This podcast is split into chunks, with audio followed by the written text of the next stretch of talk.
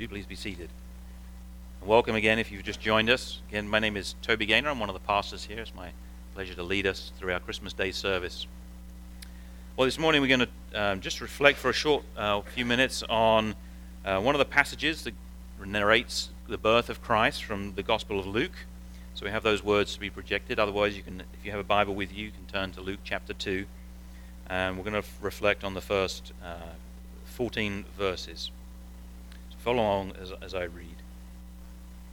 In those days, a decree went out from Caesar Augustus that all the world should be registered. This was the first registration when Quirinius was governor of Syria. And all went to be registered, each to his own town. And Joseph also went up from Galilee, from the town of Nazareth, to Judea, to the city of David, which is called Bethlehem, because he was of the house and lineage of David, to be registered with Mary, his betrothed, who was with child. And while they were there, the time came for her to give birth. And she gave birth to her firstborn son, and wrapped him in swaddling clothes, and laid him in a manger, because there was no place for them in the inn. And in the same region there were shepherds in the field, keeping watch over their flock by night.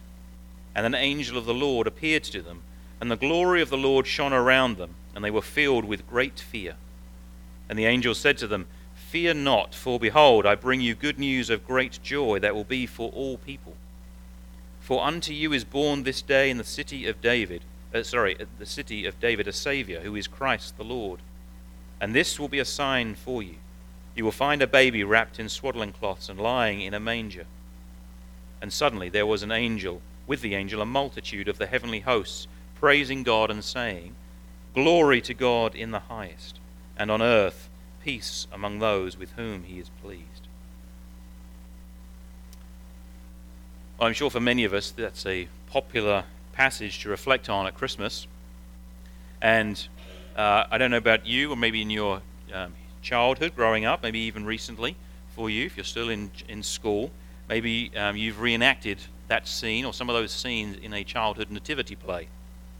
Our church um, recently took part in the Santa Parade in town, and we depicted the nativity, and certain people here were, were different characters from within that nativity scene.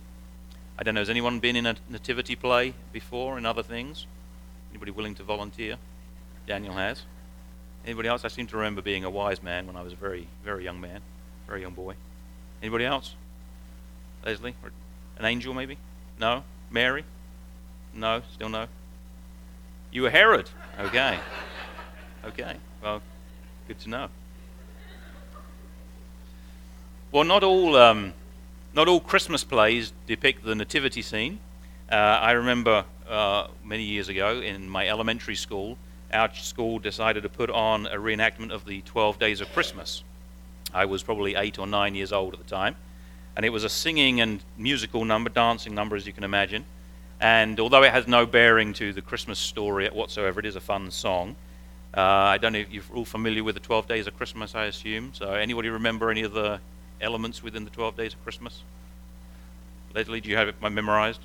Okay. So, anybody other than Leslie know uh, any of the, the, the items in the 12 Days of Christmas?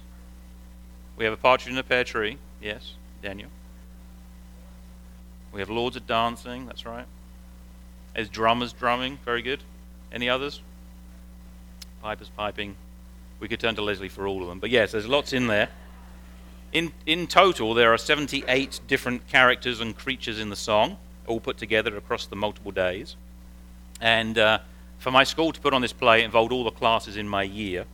Um, but my, my class teacher was in charge of casting, and so she decided who was going to fill which roles.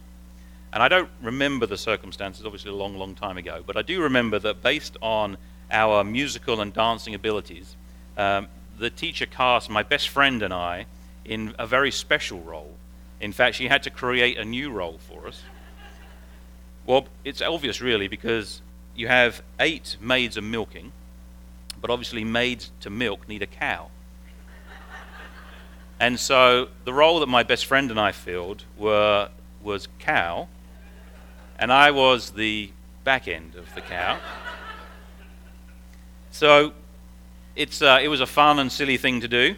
And although I'm not shy about telling people about my contribution to the play, it's one that I share for laughs rather than to brag about uh, the prestige or the, uh, the accolades that came from that. Needless to say, it did not launch my musical and acting career.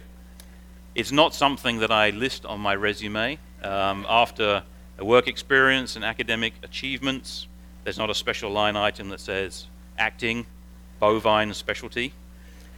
Uh, and my parents, uh, I don't recall my parents ever having mentioned this at parties or to family, uh, the, how proud they were of young Toby uh, for being in this role. And although it was fun to be part of that role and that play, it's not, it's not because I had a choice of which role I was going to pick. I didn't even have a choice as to what the story was going to be that we were portraying that year. I don't remember our teacher asking us for much input uh, on anything. It was more just assigned. It was a role that was chosen for us, and our roles were given to us whether it was our choice or not. And I, the reason I share that is because I think sometimes coming to the Christmas story and the story of the Nativity, we can hear it and we can become so familiar with it that we can stop seeing the wonder that is behind this true story. We can stop marveling at what we hear and we can slip un- unintentionally into thinking that that's just how the story is told. And those are just the parts that are to be played in that story that just has to be told. That's the way it has to be. And everyone who's in the story has to be picked just because they kind of fit those roles, right? So there's Mary, a teenager, a God fearing virgin. She would be fantastic as the mother. And then there's those guys out in the fields with the sheep.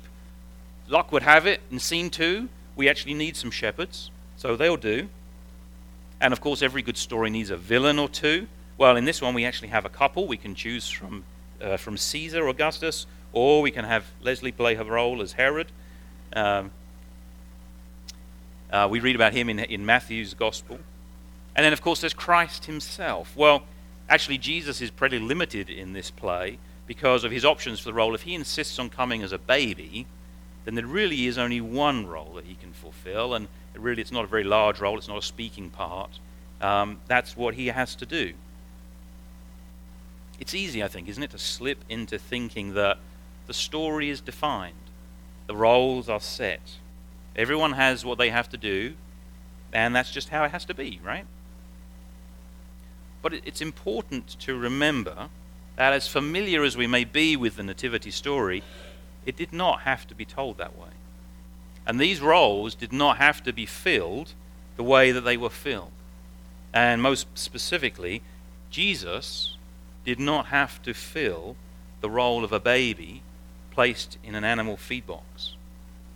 You see, this is the story of the birth of Emmanuel, of God with us. And God is not bound by a story imposed upon him, as if he has to fulfill certain roles or act in a certain way. God is the one who writes the story. In fact, he is the writer, he is the director, and he is the producer of this story and of all stories. And what's so amazing about this true story that we, tend, we take time to reflect on, particularly at Christmas, is that the role is the role that God chose for himself and the story that he chose to tell it in. He's not like me, who didn't get a ch- choice in the play that I was taking part in or in the role that I had to play. He could have written any story he liked and have taken any role that he liked. A story that could have displayed him in all of his wonder, the creator and the sustainer of the universe our rightful Lord, worthy of all our devotion. And he chose to write a story in which he enters as a little baby, in humble, even in dishonorable circumstances, being attended by some of the outcasts of society in the form of these shepherds. And although that is amazing, that actually isn't the beginning of our amazing story we reflect on this morning. God's story started much, much earlier, way back in a special garden where his two leading characters, a guy named Adam and a woman he called Eve, were to follow a, a particular script. They were given a very generous script to follow. It wasn't specific with certain lines to say, but they had clear roles to fulfill that defined who their characters were within God's story. But very quickly, they messed up God's story. And it wasn't by accident, it wasn't that they fluffed a line or two. They deliberately chose to behave out of character, rejecting the role that God, the writer and director, had given them. In fact, they tried to take God's role as writer, director, producer, try to take that for themselves. And you might think that God would, at that point, just write them out of the story. Why put up with characters who don't fulfill the roles you've given them and instead try to take your role? God would be right to do that. But he also wrote his story in such a way that he loves his characters. And even though they've rejected him and his story, he promised to make a way to restore them into their roles. And that's how we end up with the nativity story that we reflect on this morning. And why it is so amazing. That the God and the author of this story, because of his love and because of his promise to his characters, he chose to come as a Savior, to rescue and to restore these and all of his characters, characters who had deliberately messed up their roles in his story. Of course, we actually have to follow more of the story beyond the Nativity to understand how God finishes his story, how he restores people to their roles within this big story. Of how Jesus, once he was born, grew up, followed his role perfectly. None of his lines were wrong. He had never acted out of character. He did just as God, the author, the, the writer, the director, had directed him. And yet, at what appears to be the end of his story, of Jesus' story, God inflicts on Jesus all that you would have expected to fall on the other characters. All that you would have expected to fall on those who had rejected the author. But instead of it falling on them, it fell on Jesus, who appears to be written out of the story as he hangs on a tree. Those first two characters, in the story pass their roles on to us, on to you and I. And we've continued to abuse those roles just as they did. Wanting to be the writer, the director, the producers of our own stories, rather than to submit ourselves to God's story. And that again is why the Nativity story is so amazing and so much good news for us too. For those who receive this true story and know themselves to be a part of it, who accept for themselves Jesus in his role as Savior and as Lord, that he is the writer and the director of our story, that God himself restores us into the proper role as he intends for us to live and to enjoy. And to show that this is all true, God didn't just leave Jesus' story with the expected ending in a grave or in a tomb, but rather demonstrated what he can do as the one who is in control of the story. He gave Jesus a new life, one without end and full of satisfaction and full of fulfillment, a life he promises to those who turn away from trying to take God's role for themselves and to accept Jesus in his role as our Lord and our Savior. This morning, as we hear again the, the familiar story of the Nativity, let's be careful not to mistake it for simply a story, one that just had to be told that way, with the characters playing the roles they just had to play.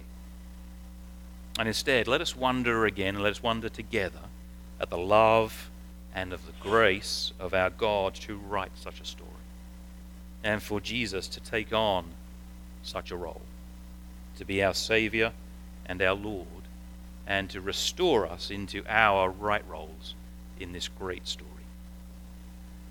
Let's pray.